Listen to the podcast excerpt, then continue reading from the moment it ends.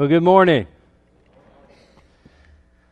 Last week I went to get some shots uh, for an upcoming mission trip that I'll be leading to Uganda uh, in September. And I had pre registered to get the shots. And when I got there, I found it a little bit strange. They were having problems finding my name. I thought, well, I've already pre registered. I'm not sure what the problem is. But eventually they discovered the error. They had my name listed backwards, they had me listed as Shorter Keith. And the lady looked up, she said, When I saw that on the computer, I thought, man, that is a strange name, Shorter Key. Have you ever noticed that when something is backwards, it usually doesn't work very well?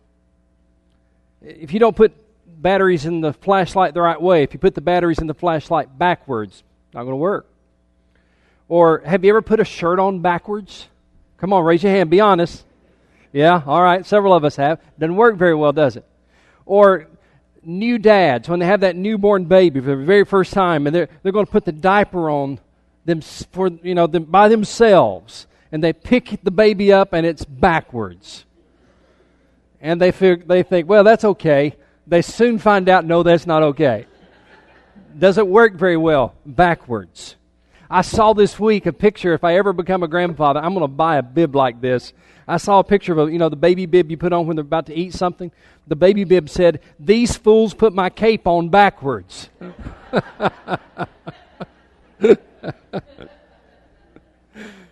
you see, when something is backwards, it usually doesn't work very well. We're in a summer series called Authentic as we work our way through the book of First John. And today I want to talk to you about backwards Christianity. And here's what I mean by that. Too often, we love and hate the wrong things. We hate our brothers and we love the world. And somehow we think that's an okay, to, okay way to live. Somehow we convince ourselves it's okay to be a Christian and to hate our brothers and to love the world. Ladies and gentlemen, that is backwards Christianity. And John shows us very pointedly in chapter 2 why it just won't work open your Bibles or your iPad or your smartphone or whatever you got the Bible on, 1 John chapter 2. 1 John chapter 2. I want you to notice how John begins this portion of his letter. 1 John chapter 2 verse 7. Interesting how he begins this portion of the letter. He's in verse 7. The first two words are what? Dear friends. Now, so much of what John writes in this letter is a warning and some of what John writes in this letter is a rebuke.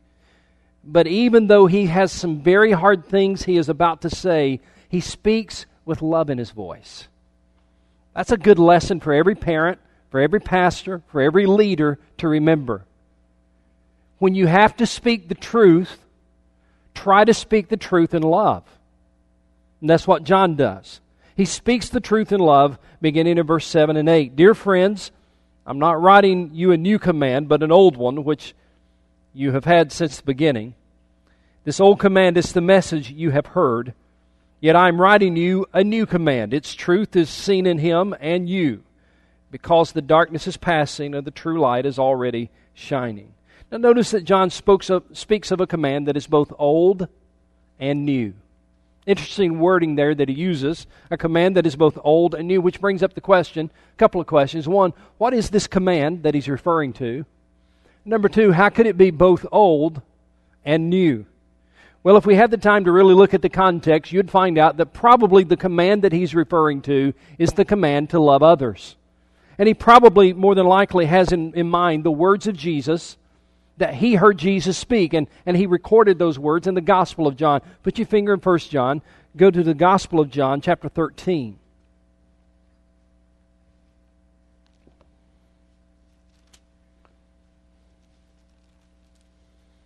The Gospel of John, chapter 13, verse 34. Jesus is speaking in this text, and here's what he says A new command I give you love one another. As I have loved you, so you must love one another. So, how is this a new command? How is it both an old command and a new command? Well, going back to 1 John, look at it one more time. He says in verse 7 I'm not writing you a new command, but an old one which you have had from the beginning. It was old in the sense it was already in the Bible. It was already in the Old Testament. In fact, this command was as old as the book of Leviticus and the book of Deuteronomy. In those two passages, those two books, he tells us to love God with all of our heart, with all of our soul, and he tells us to love our neighbors as well. So John was saying, this command I'm writing you about, it's an old command. It's, it's as old as Leviticus and Deuteronomy. It's also as old as your relationship with Jesus Christ. He said you had that command at the beginning. In other words, from the very first time you started walking with Jesus, from the first time you became a Christian, this was the command we taught you love one another. It, this is not new information. This is an old command. But, he said, this old command is new. How is it new? Verse 80 tells us it's new because Jesus has lifted this command to a whole new level. Verse 8 Yet I am writing you a new command. Its truth is seen in Him, in Jesus, and you, because the darkness is passing and the true light is already shining. William Barclay says it could well be said that men never really knew what love was until they saw it in Jesus. And John was saying, I'm going to write a, I'm writing to you about a command that is both old and new. It's old that it's not new information, but it's new because it's been lifted and elevated in the life of Jesus. So you might ask, okay, well, that's all, all in good, Pastor, but what does that have to do with today? What does that have to do with my life? Well, if you look in verse 9, John gets really to the point. In verse 9, here's what he says Anyone who claims to be in the light but hates his brother is still in the darkness. Notice the phrase, anyone who claims. Now, if you're thinking at all, this is not the first time you've seen that wording. You've seen that wording throughout the book of John. As we've worked our way through this text, you've seen that wording, anyone who claims. In fact, let me rehearse it for you in case you haven't been here. Go all the way back to chapter 1, verse 5. Chapter 1, verse 5 is kind of the foundational verse to the entire book. Chapter 1, verse 5 This is the message we have heard from him and declare to you. And here's the message, foundational to the entire book God is what? Light. In him there is no darkness at all. God is completely authentic. He's light. There is no hint of darkness. There's no shade of darkness. He is completely authentic, and He wants us to be authentic as well. And so, John, in the following verses, begins to give us four different ways that we can discern if we really are Christians. Four different ways to discern if we really do know this God. Four ways that we can test ourselves to see our, if we are in fellowship with this God we claim to know. And each of these four ways is introduced with the, with the phrasing, if we claim. So let's look at that in verse 6 and 7, he gives us the lifestyle test. I'm not going to repreach all of this. I just want to read the text, the lifestyle text. If we claim to have fellowship with him, yet walk in darkness, we lie and do not live by the truth. But if we walk in the light as he is in the light, we have fellowship with one another, and the blood of Jesus, his son, purifies us from all sin.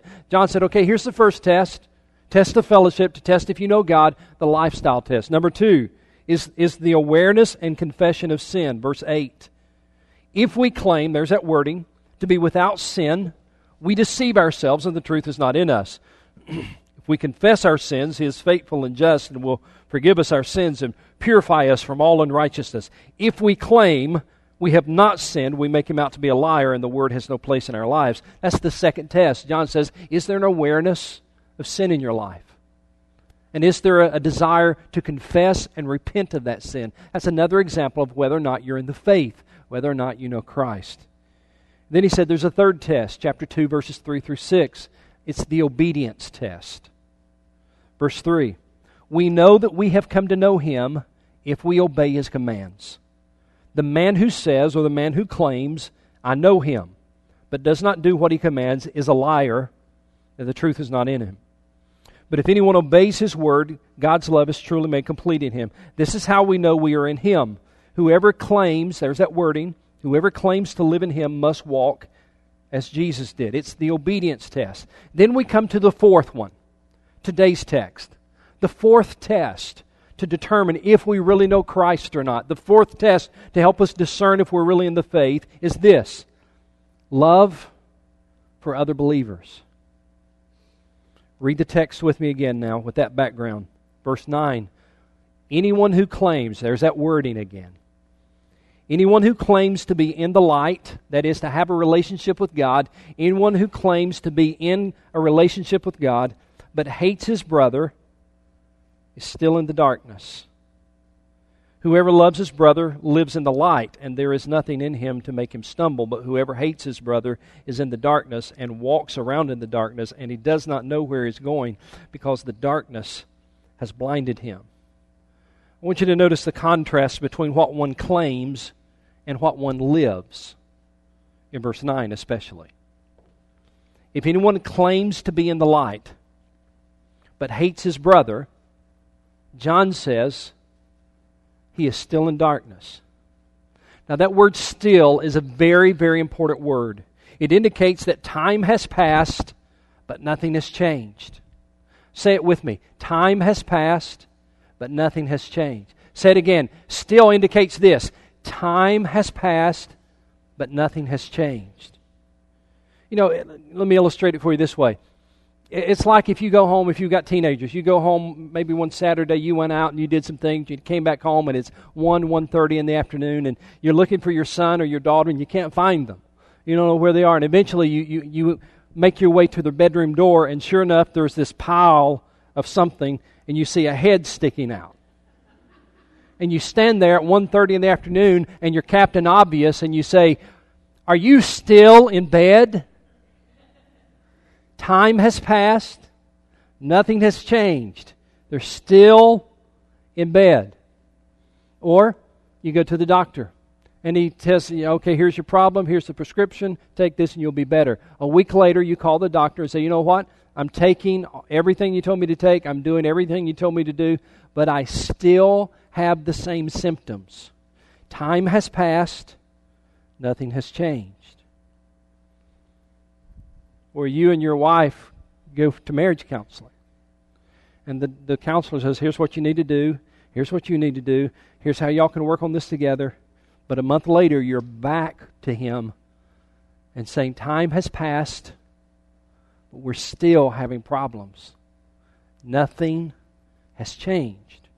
It's the same word that Jesus used in Mark 4:40 in Mark 40, uh, 440, after calming this, the storm on the Sea of Galilee, he looked at his disciples and said, Why are you so afraid? Do you still have no faith?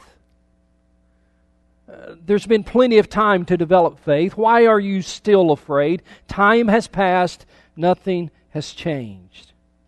Now, John says in verse 9 Anyone who claims to be in the light but hates his brother is still in the darkness. Time has passed, but nothing has changed. Anyone who claims to know God, yet there is still hatred in his heart, it might be years ago that he walked the aisle. It might be years ago that, that she was baptized. It might be years ago that they made a profession of faith. It might be years ago and they've been involved in church for a long time and they've been teaching and serving and they're deacon and they're all kinds of things. They sang in the choir. There, there are lots of things, but John says anyone who claims to be in the light but hates his brother is still in the darkness. Time has passed, but nothing has changed. Is still in the darkness. At this moment, is still in the darkness. Now, let that sink in for a moment. That is a sobering thought. It is impossible to be in fellowship with God and hate another person at the same time. I want you to hear that again. It is impossible to be in fellowship and in a relationship with God and hate another person at the same time. Now, before you get mad at me for saying that, because some of you really like your hatred. I mean, you really do. You are so mad at somebody and you hate them so much. And it, it just, it just makes you angry at me that I would have the audacity to say that if you had hatred in your heart, you might not have a real relationship with the God who is love. And you're just fired up because how dare you to say that You don't know what he did to me. You don't know what she did. You don't know what they. And you're right, I don't. I don't. What I do know is what God says. And I don't want you to take my word for it. I just want you to read with me what God says. Look what God says in chapter 3 of 1 John, beginning in verse 11. This is the message you heard from the beginning. We should love one another. Do not be like Cain, who belonged to the evil one and who murdered his brother. And why did he murder him? Because his own actions were evil and his brothers were righteous.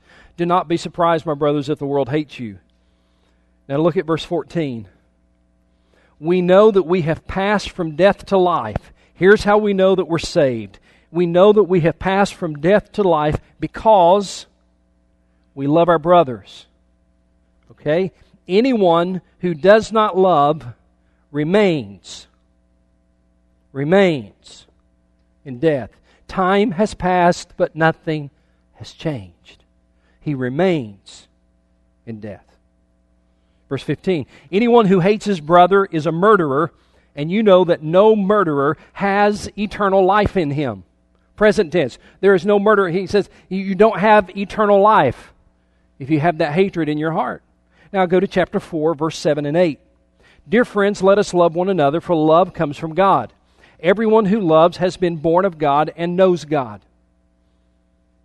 Whoever does not love does not know God, because God is love. Look at chapter 4, verse 19 and following. We love because He, God, first loved us.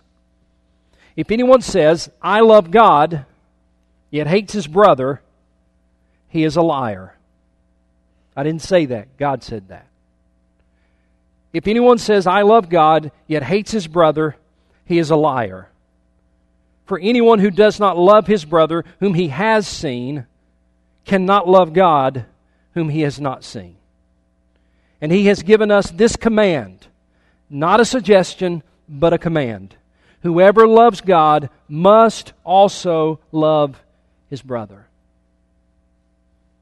Now, let me say it as clearly as I can. If there is an absence of love in your life, there is an absence of God in your life. God is love. God is not hate. Where does the hate come, come from? It does not come from God. So we go back to chapter 2 of 1 John, verse 10 and 11, and it, it explains it to us very clearly. Whoever loves his brother lives in the light, and there is nothing in him to make him stumble. You know what that's saying? It's just easier to live in love. It's easier to live a lifestyle of love. Much harder to live a lifestyle of hate. It's much, much easier to live a life of love. Verse 11. But whoever hates his brother is in, present tense, is in the darkness and walks around in the darkness and does not know where he is going because the darkness has blinded him. Now, I want you to notice very carefully. I have told you over and over and over, as long as I've been your pastor, whenever you see a word repeated in Scripture, especially if it's in a verse or two, it's, it's like a red light blinking saying, This is very, very important. Don't miss this. John repeats the word darkness three times in one verse. Verse 11, look at it. But whoever hates his brother, that's what introduces this verse. Whoever hates his brother is in the darkness, not in the light.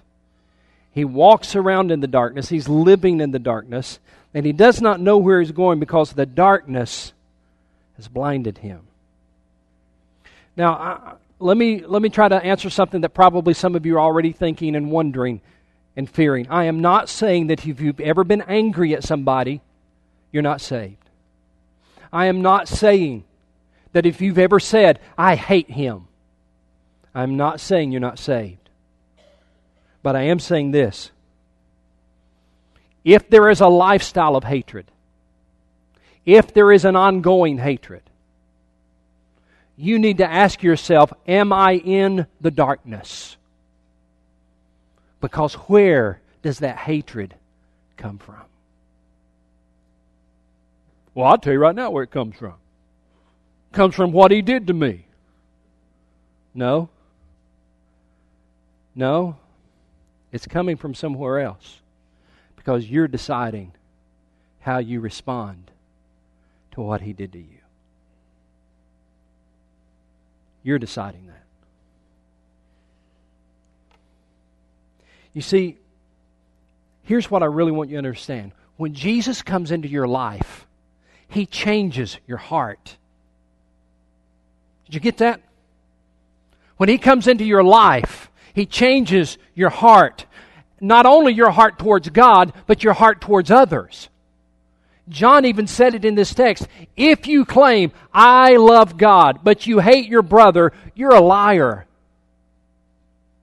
Because he doesn't just change your love towards God, your heart towards God, he also changes your heart towards others.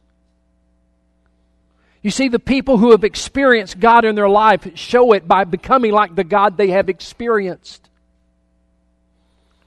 If He really lives in you, His love ought to be evident in you as well. True story. I, I love this story. It's a true story. I think he was a pastor, but this, this guy had a daughter who was uh, five or six years old, and you know, she got to the point where she was really asking about things about faith and asking Christ into her life and all that. And, and eventually, this, this pastor, this father, sat down with this child, talked to her, and she prayed to receive Christ. She, she asked Jesus into her heart, whatever words you want to use to describe that transaction of faith. She asked Jesus into her heart. She was, she was about five or six. She was awful excited about it. And about a week later, they were riding somewhere. She was in the back seat in her car seat, and you know how kids all of a sudden just say things or they've been thinking about something. And she said, Daddy, how big is Jesus? How tall is Jesus? He said, Well, honey, I, I don't know. said, You know, he was a grown man. I, honey, I, let's just say he was 5'10, probably about 5'10. She was quiet for a little bit. Then she said, Daddy, how tall am I? He said, Well, sweetheart, you're, you're about three foot six, about three six. She was quiet. Then a little bit later, she said, Daddy, I'm confused. If Jesus is six foot or five ten and I'm three six and I ask him into my heart, shouldn't he just kind of be poking out all over?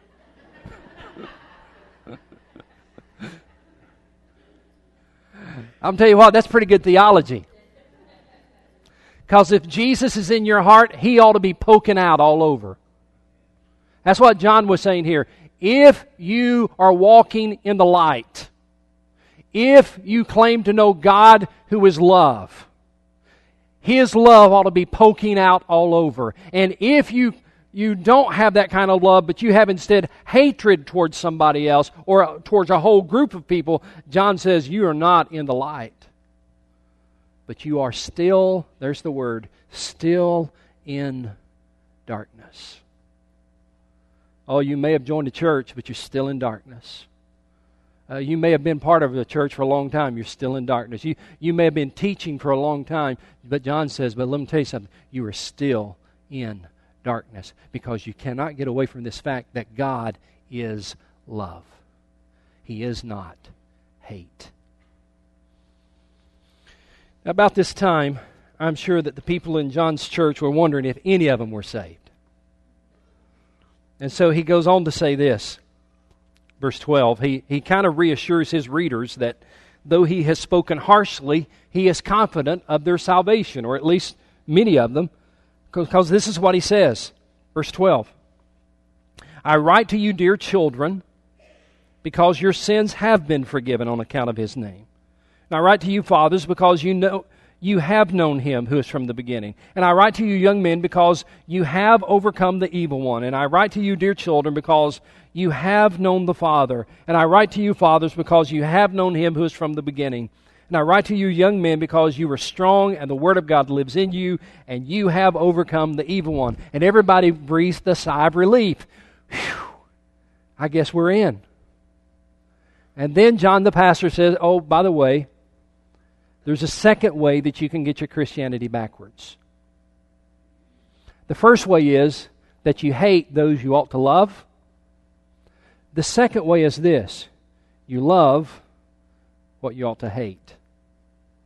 And that's what he tells us in verses 15 and following. Do not love the world or anything in the world.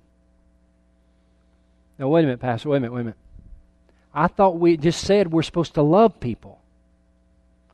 It just, it just said that this is a sign that you really are a Christian, is that you love people. Now he's saying, do not love the world or anything in the world. Well, let me help you understand what the word world means. There's three different Greek words in the word to, in the New Testament to describe, or that, is used as the word world. The first word, world, it simply means the planet the world that God's created. In fact, in, the, in uh, Acts chapter 17, verse 24, it says, God made the world, our planet, and everything in it. The second way that that word world is used, it means the world of humanity. That is, the people who live on that planet. For God so loved the world that he gave his only begotten Son. It wasn't talking about the globe, but it was talking about the people who lived on that planet the world of humanity. For God so loved the world, people who live in the world, that he gave his only begotten Son. Then the third use of the word world is the invisible world. And that's the use here in verse 15. What I mean by the invisible world is I'm talking about Satan's system of opposing Christ on earth. In John 2, uh, 12 31, Jesus called Satan the prince of this world in Ephesians 2 2, Paul talked about following the ways of this world. It's talking about a worldly system that opposes God and the work of Christ on earth. It's the very opposite of everything that's godly. We belong to God, we're part of His family, and therefore we should not, we should not love what opposes our God. And so here's how he says it. Look in verse 15. Do not love the world or anything in the world. If anyone loves the world, the love of the Father is not in him. Worldly Christians are a contradiction. We're, we're not to love the things that oppose the God we love. Well, what kind of things? Verse 16. For everything in the world, that is this worldly system that opposes God, everything in the world, everything that Satan uses are these. He, he's got three traps the cravings of sinful man, the lust of his eyes, and the boasting of what he has and does comes not from the Father, but from the world. Three things that God uh, says you need to be careful about because these three things go all the way back to the Garden of Eden. When, when Eve sinned, when she disobeyed God, what was it that caught her and what traps did Satan use? He used what we see here. First of all, the cravings of sinful man. What, the, what another translation calls the, the, what was it in your version? The lust of the flesh. The cravings of sinful man, the lust of the flesh. It says that Eve saw the apple, saw, she saw it and she wanted it. Or the fruit, not the apple, but the fruit. Then, the second thing that was a trap, the lust of the eyes. The Bible says that when she saw it, she desired it. It was the lust of the eyes. And then it talks about the, the boasting of what he has and does. Or as another translation talks about the, the lust, what does it say? The pride of life. Boasting about what you have and does. It said when she saw the fruit and saw that it was something that could make her wise, she took it. She ate it. John says here, I want to help you with this. These cravings that you have, everything in the world, the cravings of sinful man, the lust of his eyes, the boasting of what he has and does, comes not from the Father, but from the world. And then he says, the world and its desires pass away. But the man who does the will of God lives forever. Did you know there is a love that God hates? There is a love that God hates. God hates when you love what opposes Him. You and I have to decide what we're living for. He says you can live for the present world or you can live for eternity. You can live to please self or you can live with a purpose. You can live to please your own flesh or you can live to please God. Look how he brings it to a conclusion in verse 17. The world and its desires pass away, but the man who does the will of God lives forever. Not the man who knows the will of God, not the man who teaches the will of God, not the man who sings about the will of God, not the man who talks about the will of God, but the man who does the will of God lives forever. Ladies and gentlemen, here this is backwards Christianity. Backwards Christianity is when we love and hate the wrong things. I'm going to ask you to ask yourself two major questions. The first question is one that only you can answer, but I want you to ask yourself very honestly. Ask yourself, am I still in darkness? Am I still in darkness? You know how you can tell? If there is a seething, ongoing hatred in your heart. The Bible says you're still in darkness. You've never experienced the love of God. Ask yourself that question Am I still in darkness? Well, I, know we've all probably said, I hate him. I hate her. Teenagers sometimes say that. Teenagers are really bad about saying that sometimes. Oh, oh, I hate her. I'm not talking about being angry. I'm talking about a hatred. Ask yourself the question Am I still in darkness? If you are, Today's the day that you need to give your life to Jesus Christ. And I want to tell you something. When you ask Him into your heart and, and really surrender everything in you, even the hatred that is in you, you will experience what you've never experienced before that is the love of God. The love of God is what some of you have been missing. You've known about the work of God and the people of God and the Word of God but you've never experienced the love of God. Ask yourself the first question Am I in darkness? Here's the second question. Number two Am I loving the wrong things? Am I loving the wrong things? The things that oppose God, the things that oppose God's will in my life, the things that, that oppose God working in my life. Am I clinging to, loving, the wrong things? Would you bow your heads with me as we wrestle with those two questions today?